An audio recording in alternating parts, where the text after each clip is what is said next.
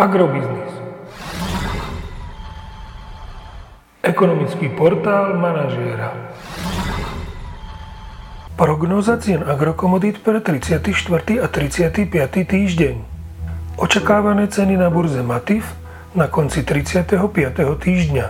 Pšenica 170 až 175 eur za tonu, kukurica 170 až 175 eur za tonu, repka 386 až 390 eur za tonu.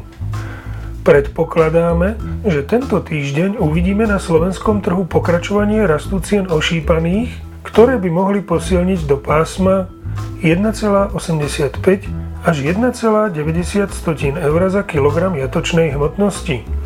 V rámci našej prognózy jemne posúvame nadol odhad oktobrových cien mlieka. Augustové ceny by mali zostať nezmenené. Súčasný cenový pokles ropy je už v dominantnej miere započítaný v cenách pohodných mod na Slovensku, pričom tento týždeň by sme mohli ešte vidieť pokles cien benzínu Natural 95 o 1 eurocent za liter na úroveň 1,33 eur za liter. Ceny nafty by mali stagnovať na úrovni 1,21 eur za liter. Podrobnejšie informácie nájdete v aktuálnej prognoze na portáli Agrobiznis.